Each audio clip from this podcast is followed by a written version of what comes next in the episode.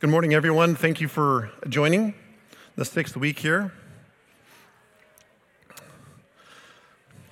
We'll be coming into it, just as I mentioned, talking about human rights, what those rights are, where they come from. Again, my name is Dale Lavoie. My wife and I have been part of uh, GCF North here for about the last 10 years. Um, I recognize once again that we're in a large room, but I would love to, it to be interactive. So if, you, if, there are any questions or comments, please don't hesitate to jump in with a, with a, a question or a comment. But first, before we go any further, I'd like to open in prayer.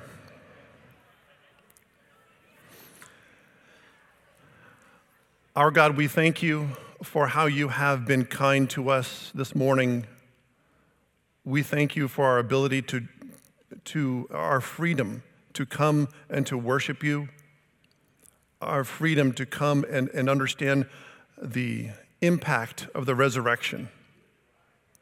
God, we thank you for the word that was opened this morning. We pray that it would do its good, good work in us. And we pray that you would illumine our hearts and our minds now, that we would see the greatness of what we have in you and how it relates to our rights as we stand before you how it relates to rights as it stands before man.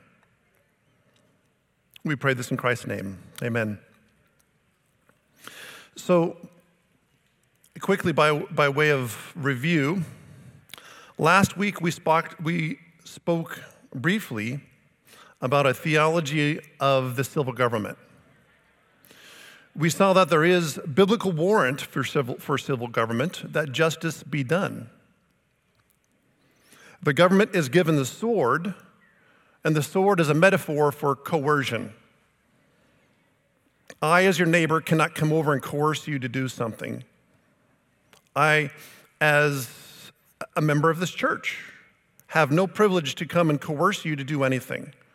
But the state is given the sword, a instrument of coercion to carry out justice and to protect, and that there is due process. The sword is not to be used um, without regard to the possible innocence of a person. We also talked about how all people are created in God's image. That being equally in God's image necess- necessitates that justice be administered to all, both the powerless and the powerful.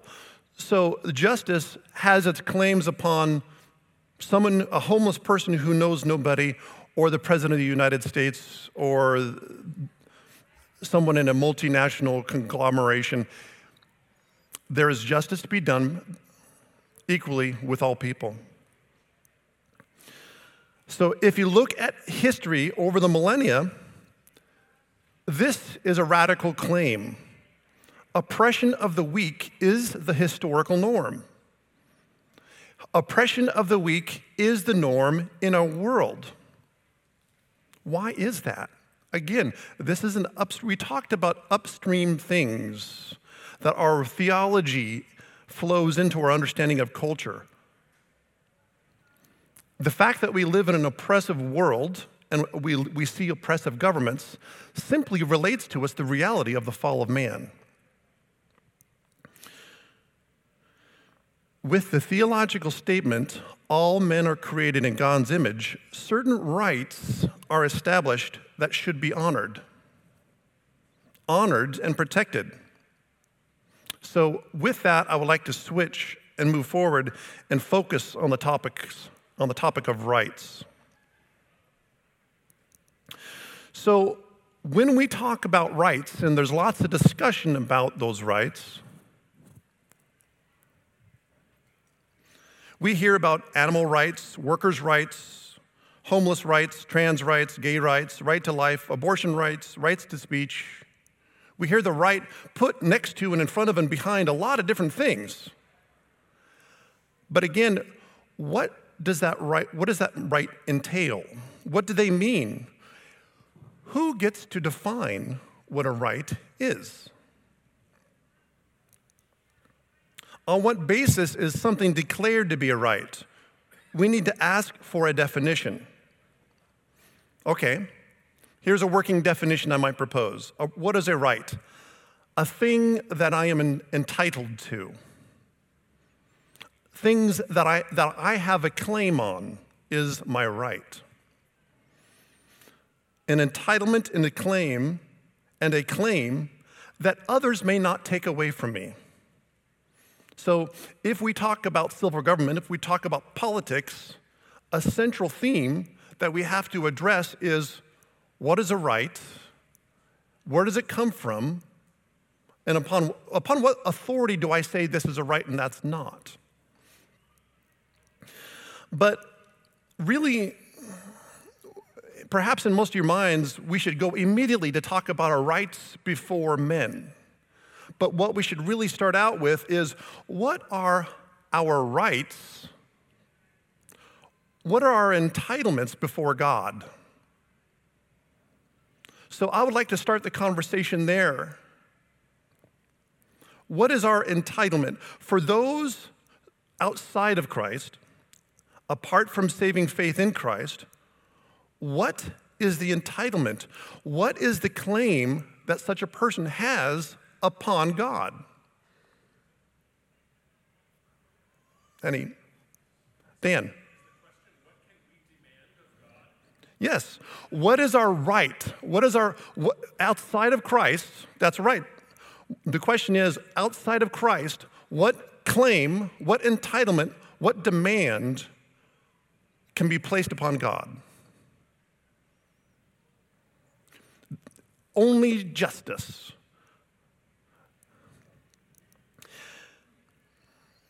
What is the realistic, what's, excuse me? Why? Good, thank you. That's a, that's a fundamental question. If our only response as someone being outside of Christ does not believe in the claims of Christ, God came and revealed himself. And this is going back to some of the contents that we talked about earlier in the message, or earlier in the series. We were created, we were created for something specific in mind. We were created to have a relationship with him. He revealed himself and, and revealed that we are broken in sin and we need a redeemer. Those who choose to find their satisfaction and their joy outside of Christ, those who do not need, see the need for faith, who have seen no reason for, for repentance, do not do what are they de- declaring? I don't wish to have fellowship with God. God is merely doing, He's merely certifying their decision. You say you have no desire for me, and as a judge, I'm saying, you will have no part of me. So that's the claim. That's the why. I don't know if, did I answer that? Okay. so, what's the, if a person sees that, what's their claim upon God? Well, how about those inside Christ, having a, those having a saving faith in Christ as, as Redeemer? What is there a sense of entitlement? Is there a sense of claim? Well, let me see. There's a very different footing for the person in this position. As a beloved adopted child before an attentive and affectionate father, this father sees this child as possessing the loveliness and righteousness of Christ himself. The Father works all things for the good of His children. This Father has given His, his children new and loving hearts enabling them to love him. This father declares that all his children will be co heirs with Jesus Christ in the inheritance of all. So that places you in Christ before God with a very different sense of entitlement or claim. What is the outcome? What's the outcome of seeing yourself with this kind of standing before God? What's the realistic response? Let me, let me propose gratitude and love, joyful obedience, self denial, self sacrifice, service.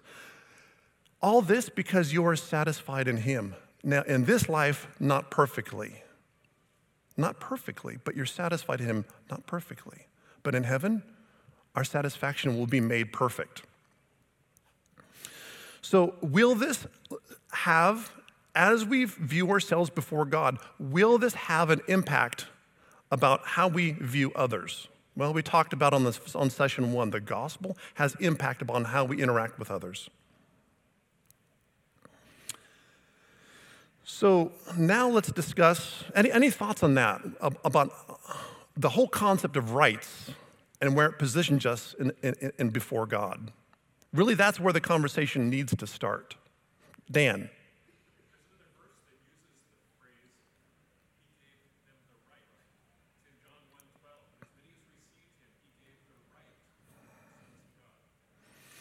Amen. Everybody hear that? Everybody hear that? Everybody, Dan, one more time, nice and loud.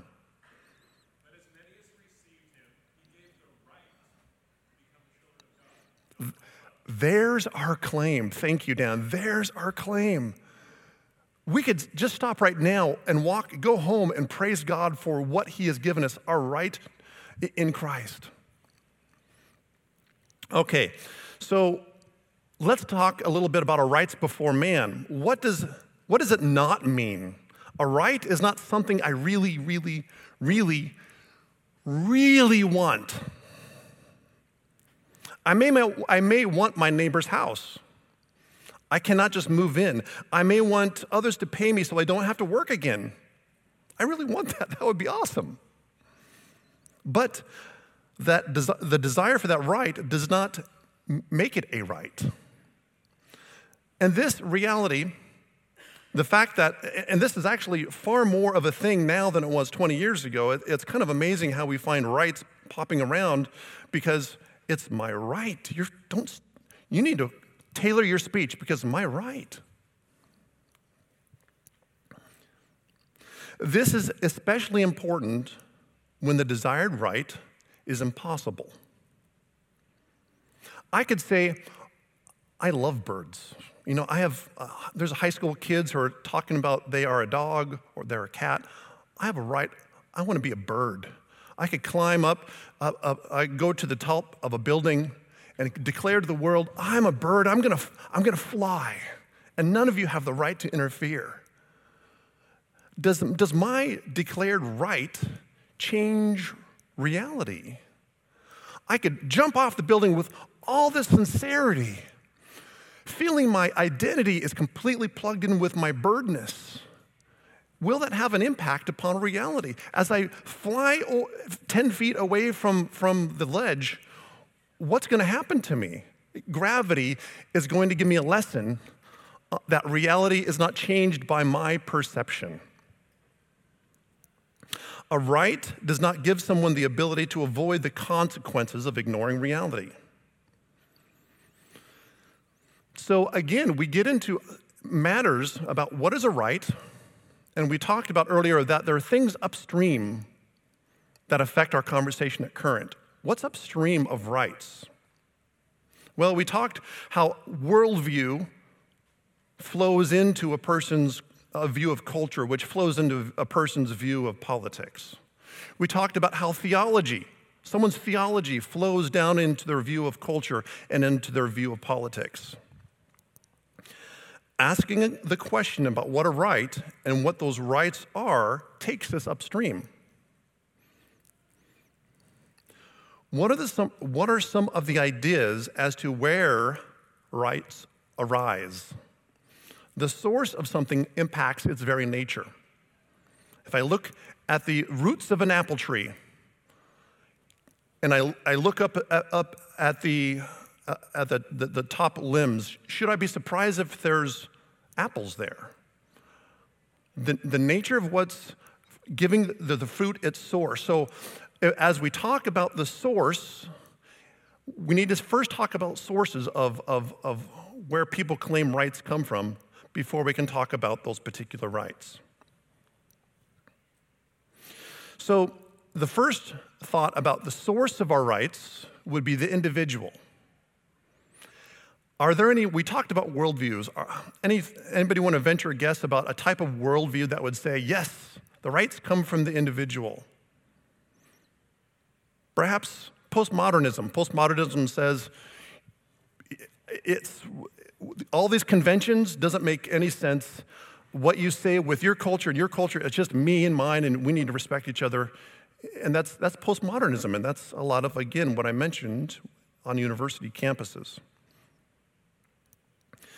So, rights arise from the individual. I declare my own rights. I declare the right, let's say I declare the right for furniture equity and justice. I declare a right for furniture equity. I come into your house and I see there is an inequitable distribution of furniture in your house. Justice needs to be addressed here. I take your couch. I take, I, I, bypass the coffee stand because you, you, got bad taste, but I go onto your, into your kitchen, I, your kitchen table, and I take those out and I redistribute those. Who are you to stand in my way when I come to the conclusion that I have a right to walk in your house and claim your couch? What if you believe that you have the right to your own personal property? Whoa, suddenly we have a conflict.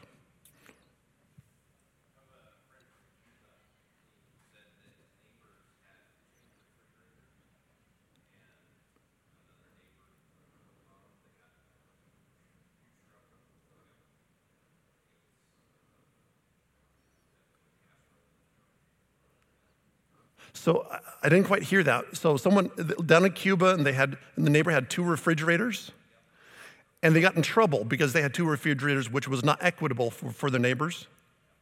There you go. The beauty and wisdom of a worldview not driven by what God has revealed. That was sarcasm. Just, just laying it out there, laying it out there.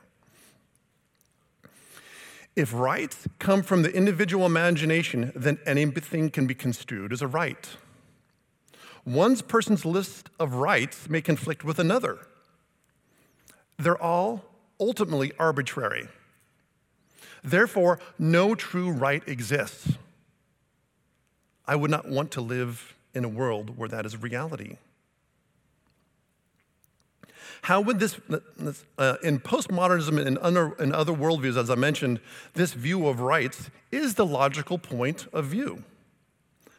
So that's, there's a hopelessness in saying that, in, that individuals in their own imaginations really are the source of rights. That's a hopeless place to look. How about nature? Now, I want to delineate there's a concept of natural law. And now, right here, I'm talking about nat- law that could be derived by watching nature. Or, or if you remember back to week three, we talked about a naturalism. Naturalism would state what? There's only matter. There's only electrons.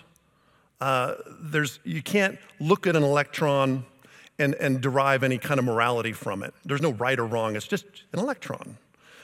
This is a table. This is me we're just matter. There's no value here, there's no value here. So, anyway, as we look at, at nature, natural law, let's see, let's first consider the claim of the worldview of naturalism. If we look at nature, nature itself, some would claim, we don't need religion. We don't need the Bible. Nature itself tells us that human beings are equal, and this is very much this is not a, minority opinion. There's a lot of scholarly opinions saying that based upon us looking at nature, we can derive that we have rights. And then, and this was actually very prominent. The earliest secular people in the 17th and 18th century said we don't need the Bible to see the importance of the individual and the individual and the importance of equal human rights. But then came this really jolly fellow by the name of Darwin. Very jolly. Again, just sarcasm. What did his jolly worldview give us? Darwin came along and said, Yes, you're right. It's all just matter, it's all just evolution. There is no God. What's it reduced to? It reduces to the red tooth and claw. That's the only moral that you can have from nature. What do I mean by the red tooth and claw? Survival of the fittest. As I mentioned in week three, if we're going to have one moral, one right that derives from nature, it's what? Survival of the fittest. I go out and I look at a beautiful deer, and this beautiful deer is taken down by wolves. Can I derive, how do I arbitrarily say it's okay for wolves and for um, deer that's, that's natural, but not for people. I've just inserted an arbitrary decision, an arbitrary delineation.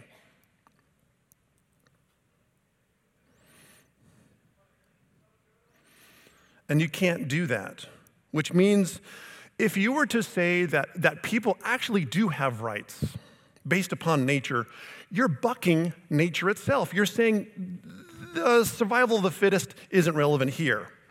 There's no grounds to make that claim. Again, test worldviews. Again, the only right that a naturalist could assert is the right to eat or be eaten. And this goes across all activities.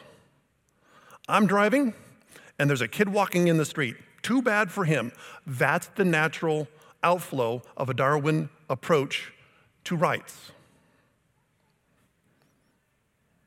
So, for the individual, I disagree with you, you disagree with me. Rights cannot derive from the individual, from nature. The only thing that we can really say, and I would say that Darwin has it right in this regard, if we look at the beasts, it's survival of the fittest. Sure, there's instincts. Sure, you can see, um, but generally, the predators eat meat, poor meat. The vegetarians eat plants. Hold it. Where's the plants' rights, people? So, n- nature doesn't provide this rights, the individual doesn't vi- provide the rights. Now, how about the government? And this is where a lot of thought comes in. People say rights come when we come together as a society, as, as a group of people, and we create, again, this group could be three people on an island, and we say, I don't we should agree that we don't steal each other's stuff. That's a government. So the thought would be that rights come from the government and that government creates these rights. It makes these rights. Human rights are things that, that as people we create. We see the world, the society goes that we see the world, we see that, that society goes better if we treat everyone as equal and valuable. So we just decided to create rights because that's a better outcome. It's more, it's better for everybody. It's better for survival. However, what's the problem? Anyone, anybody want to venture a problem? If, if government creates rights, what's the problem with that? What's the shortfall? They can be taken away.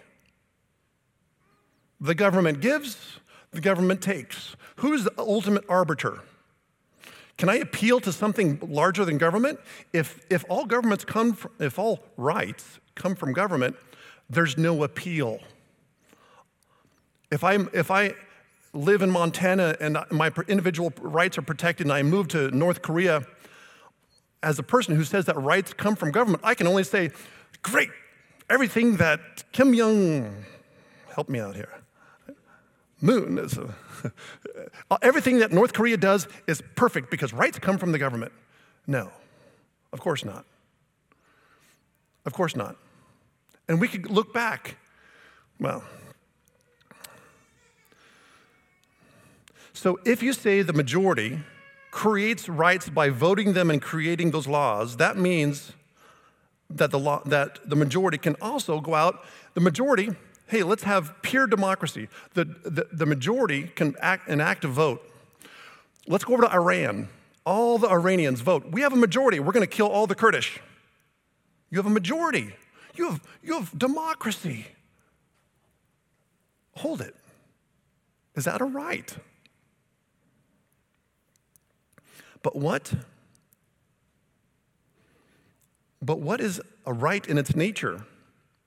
Here we see the reality of, of how things were really created by God. rights are discovered, they are revealed, they are not created. They are revealed to us by God, not imagined. Why? Rights are useless unless they are discovered. Rights not created, rights that are not created hit the whole point of a human right. What do I mean by that? That's when we have a minority, and I'll go back to the Kurds. I just brought them up in my head. The Kurds can say, no, we are a minority, but we have rights regardless of you being a majority, and you can't put us under boot. Hold it. That's necessitating that we have rights prior to government. The value of a right is that a minority can urge and claim rights against the majority. If rights, again, to underscore, if rights come from the collective imagination of those in government, then they are likewise arbitrary and can be taken as easily as they are given, depending on the whims of the majority or whoever the current authoritarian is. So, on this point, I have a video. On this, uh, there's a, this is a TED speech from a very lauded author and professor at the University of Jerusalem. He's written many very uh, um, top 10 books that were in the New York Times list. And he is a very influential person at the World Economic Forum. For those of you who don't know what the World Economic Forum, it's a group of individuals who are trying to create a vision for what the world should be like. Are you ready with that? Oh, let's see. You're going to have to skip to, that's, it doesn't start at the start. Uh, I'm, I think, hold on here. Bear with me. Yeah, we don't want to start this at the start.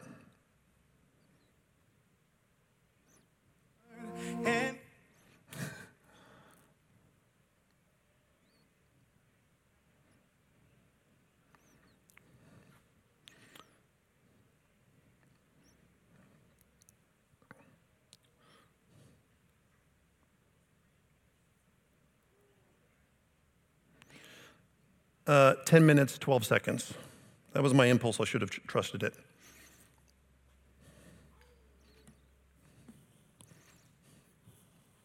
Just right at the 12 second mark.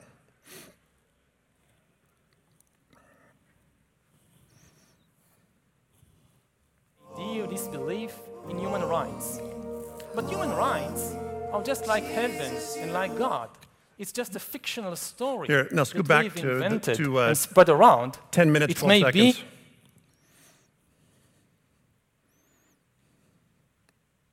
world, many, maybe most legal systems are based on this idea, this belief in human rights.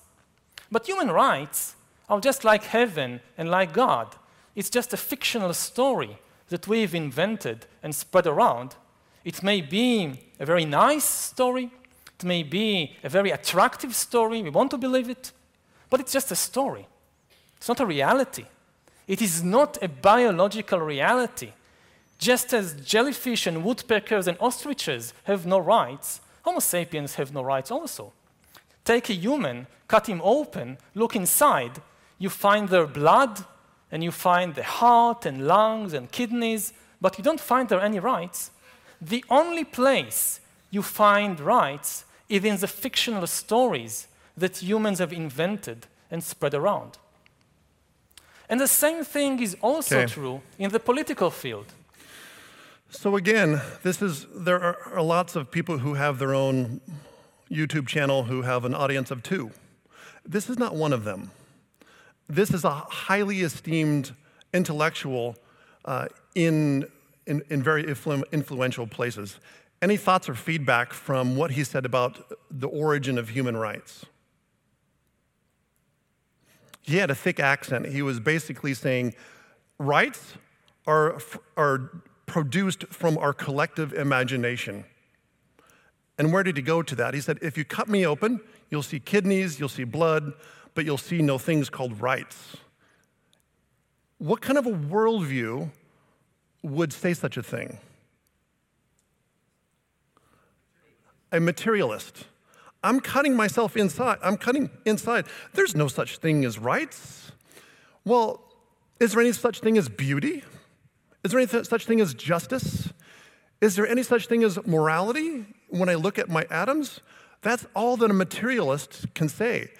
And before you think that materialism is, is not really that much of a notion, again, this man has a, a widespread influence.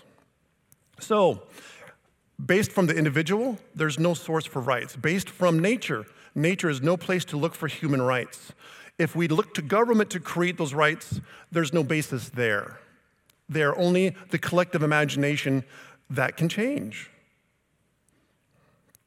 So, where else can we look for our source of rights? Oh, there's the government. We can look to the Creator who revealed himself, who revealed himself as creator of the world. And we see this was the sentiment of the framers of the United States. I'm not saying that those framers were perfect, but their worldview, to a, larger degree than today, reflect the Christian worldview. Why do I say that? The, the Declaration of Independence. We hold these truths to be self evident that all men are created equal, that they are endowed by their Creator with certain inalienable rights. Rights endowed by the Creator before any government with certain inalienable rights. So then, these rights exist prior and are independent of government. Therefore, the proper job of government is to recognize what those rights are and to, once they recognize them, to protect them. So, what are those rights? If we talk about, all right, they can't, the rights cannot derive from the individual, nature, government, and there's other schools of thought. I'm trying to be more cursory and summary here. There's more schools of thought that, that would disagree with the statement that rights derive from the Creator. So let's move on and talk about categories of rights. We used a very alien word uh, in al- alien, uh, um, an alien word that's not used much today, and that is inalienable. So there's a concept of inalienable versus legal rights. Okay, for our conversation, let me define both of those. Inalienable rights. Inalienable rights are the rights that are inherent in being a human being, not because of us, but because they were given to us by our Creator. They are pre political, that is, these rights come before human government sequentially. They come before. Sequentially, they come before government also by way of priority. And they are only inalienable because they come from God. Here we learn here we learn, look at this, here we learn the beauty of God's character and his creation. As we study human rights, we see the beauty of our Creator. Now let's move on. Legal rights. Legal rights is something that's very much part of our world as well. As I define them, a legal right are rights that are codified into law of our government's legal system. Fair enough? It is what a government grants or acknowledges. You have a right to vote. Police may stop you if they have probable cause. Those would be two a couple laws that are in that are codified in our current legal system. What does this imply? As stated earlier, they can be given to you by the government, they can be taken by the government. So we learned something about inalienable, we learned something about us and God in inalienable rights. God is unchanging. The value of a human being remains the same 10,000 years ago, today, in a thousand years. His character is dependable. That we are to be, that uh, regardless of the person next to me, regardless of what they look like, they are a human being and deserve my respect and honor. In places in the scripture, we're not even told to swear at another person because they're in God's image. That's something to be grateful for. So, on the other side, what do we learn about the world when we consider legal rights? Here we learn to observe the government can be just, the government can also be unjust. Government can bring being composed by men, can be blown about by shifting opinions and shifting worldviews. So we see two pair of realities God is trustworthy, this world is broken in sin. So that's inalienable rights and legal rights. Any thoughts or questions?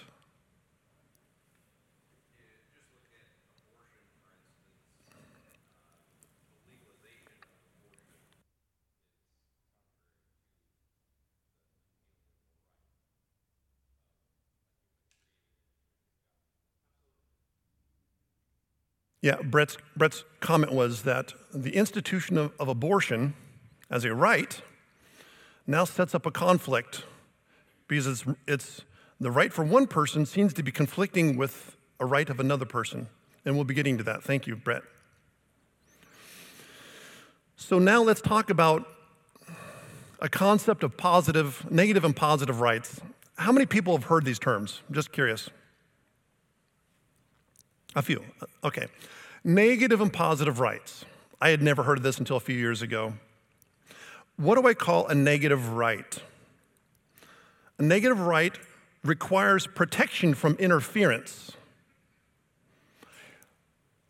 It's not, it's saying that I require that you don't do things. If I'm talking, if, I, if, I'm, if, if, I'm, if I'm communicating, I have a freedom of speech. I have a freedom of life, freedom of religion, freedom of property. I can work in the field, get that money, buy an object, and that, that object belongs to me. I have a right to property.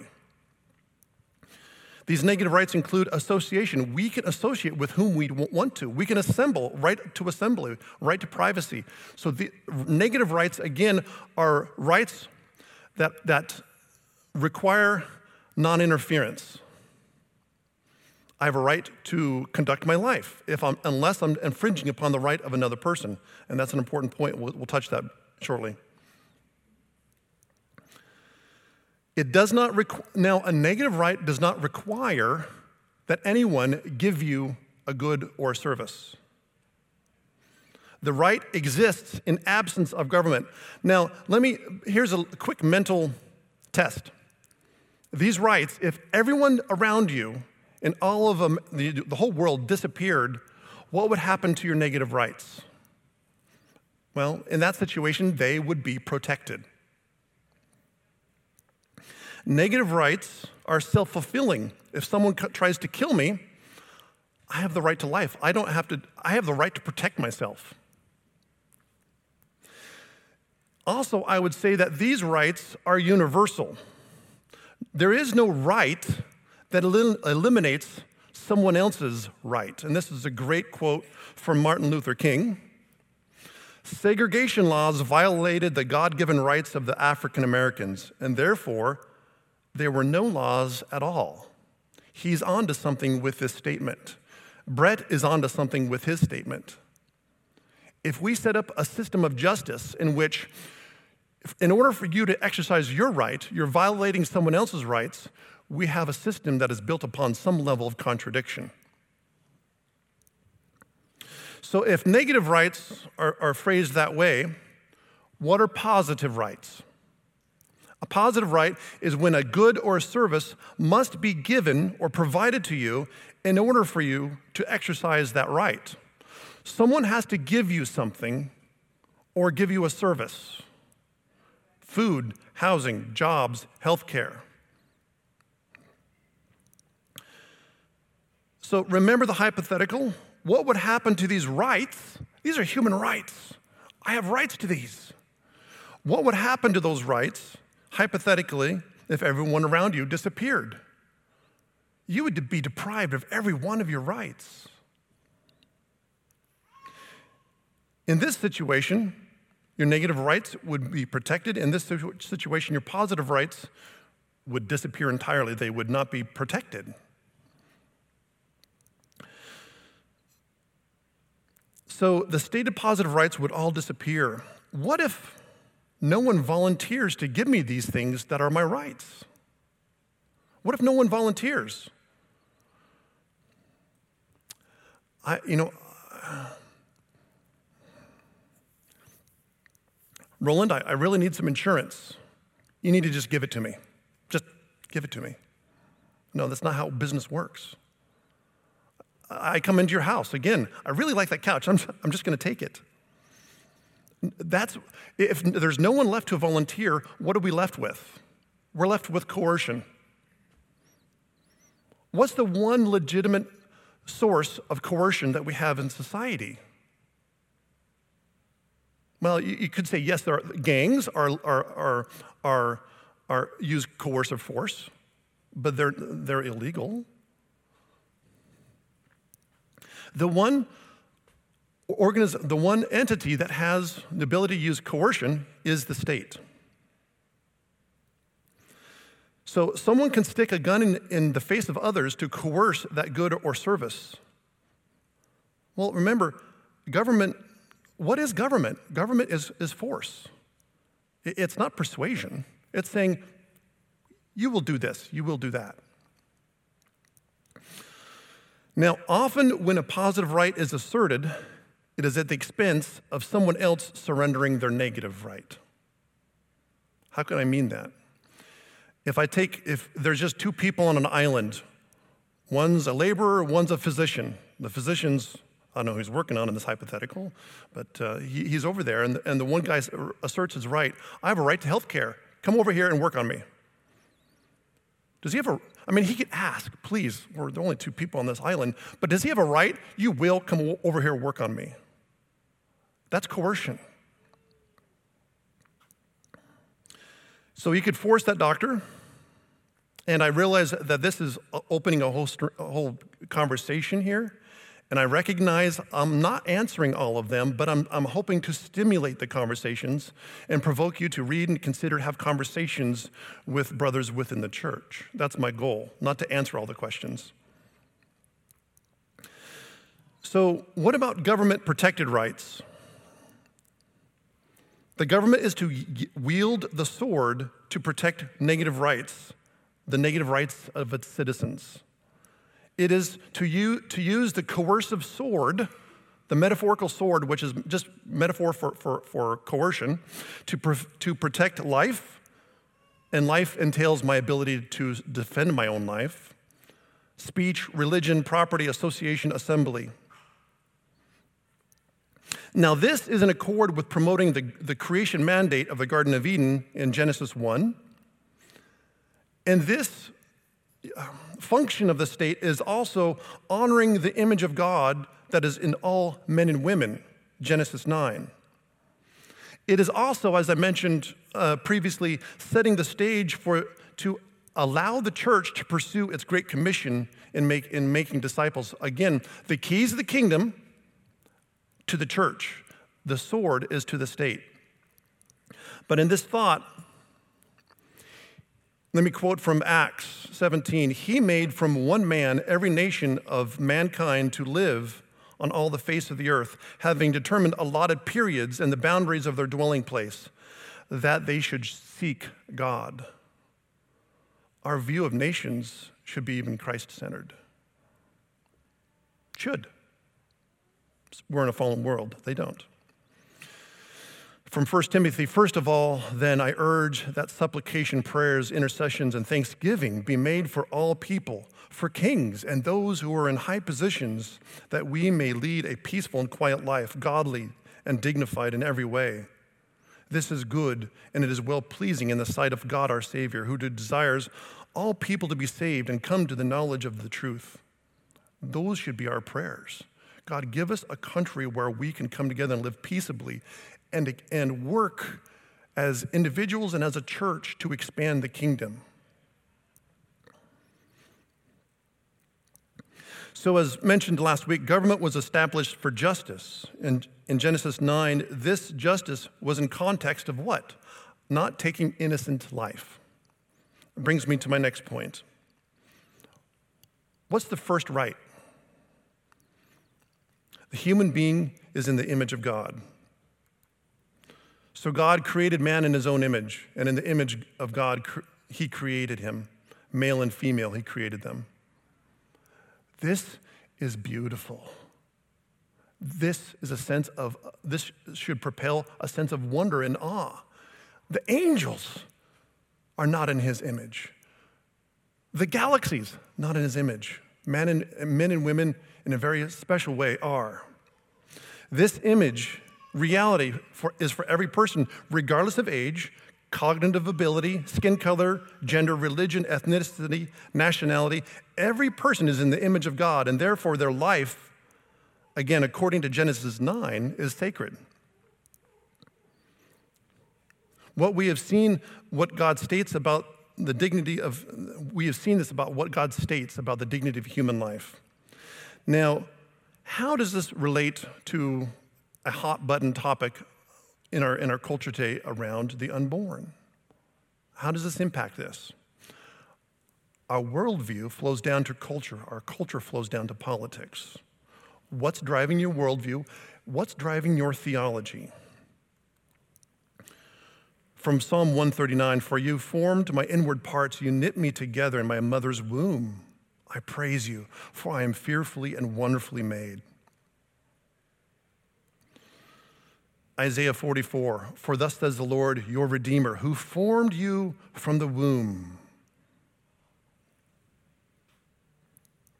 If we derive our view of human rights from society, from the individual, there'll be no basis for any regard for the human being. It's only in the Christian worldview that there's basis for dignity. So, on this issue, some say that there's a concept of personhood. When does a baby, when does an unborn baby become a person? That's really the, seems to be the crucial question. No. That question is, is a false phrasing of it.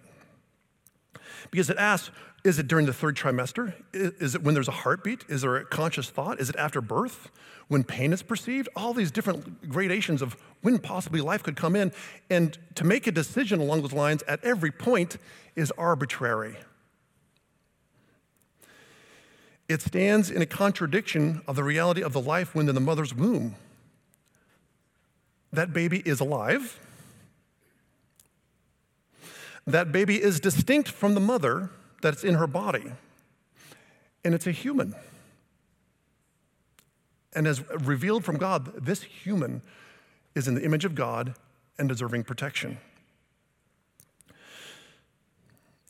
It's interesting because we look at science. Sci- yes, a live human separate from the mother. Science is merely testifying to the reality of the, of the world that God made.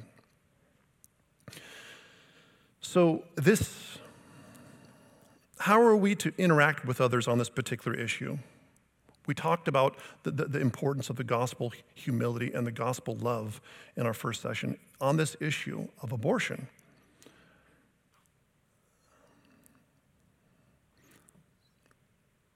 Um, requires a great level of love and gentleness and care and great, compa- and great compassion for those who were impacted by the lie of abortion. So, in conclusion, let me pose some questions for you. In conclusion, how does your worldview shape your view of rights? When you hear this, because we, we see this on news, we see this on videos, it's all around us. What's the worldview that's driving your, your view on rights? What's your theology that's driving your view of rights? What is shaping your view of life, of the unborn? There's a lot of political, inf- there's a lot of cultural influences that are going on, and you need to ask the question why? Why do you believe that? Oh, that this baby is not, it's, it, it's not me, it's just, it's just, a, why? Ask the questions why. How are you taking steps to show compassion to others? We talked about that the, the I, I, simply asserted that the state does not have the role to assert positive rights. That, brings, that should bring up a lot of questions. Should bring up, well, hold it, what about compassion? What about the poor? What about those who are truly needy? Yes. I want to provoke you to think about these things because it should come back to our responsibility the responsibility of families, the responsibility of churches. Have you contemplated how God has shown mercy and compassion to you as your creator and redeemer? So last week I concluded with this, and I, I, feel like I need to conclude with this every single week now because it's such a great quote from Jonathan Leeman. But what, but what might it look like for the church's politics if we became convinced, really convinced, both that we have trouble in this world and that Jesus has overcome this world. As he promised, might we present a strange, winsome confidence that is not desperate to win the cultural wars, but is also tenderly and courageously committed to the good of others? I think that's a fine place to, to stop on this. Um, let me go through some resources that I, I neglected to go through last week highly commend both of these. They're both by Jonathan Leeman. Authority, how godly rule protects the vulnerable, strengthens communities, and promotes human flourishing. This talks about the concept of authority at every level the authority of the individual, within a family, within business, within a state. Authorities at every level. We interact with authorities all the time. And we need to have a biblical view of that. Very helpful book. Second book, How Didn't the Nations Rage Rethinking Faith and Politics in a Divided, in a divided Age. Well worth the time. Well, uh, great guidance through the topic. Hunger for Significance by Sproul and Design for Dignity. These books talk about the beauty of what it means to be created in God's image and the dignity and the impact that it should have upon us and believers. Again, a place of worship.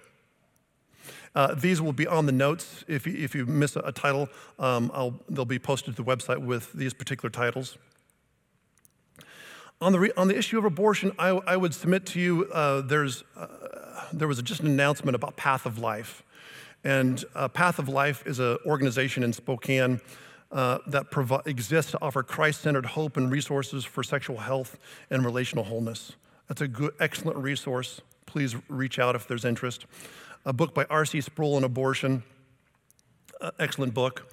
And the, and the last one, we talked last week about the, the need for rights to be protected by a small government. Government needs to be restrained. An unrestrained government gets to wield as an authoritarian. So, this is a great book, The Road to Serfdom by Hayek. Uh, it's not a, a, explicitly Christian book, but it's worth the concept as far as why we should restrain the size of government for the sake of, of rights and why um, communities should be ruled by law rather than the, the feckless opinions of men.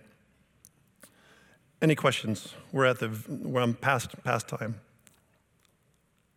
Uh, please come up if you have any questions, or I'd love to have a cup of coffee, uh, discuss this, uh, any topic at greater length. Let me close. Our God, we thank you for this time. We thank you for how you have given rights. We thank you for the image of God that you've created us in. God, there is so many reasons to be grateful, to be compelled into worship. We thank you for what you have done. We pray for this coming time of worship for GCF that you would reveal yourself wonderfully in the, in the gospel, that you would reveal yourself in the resurrection. Amen.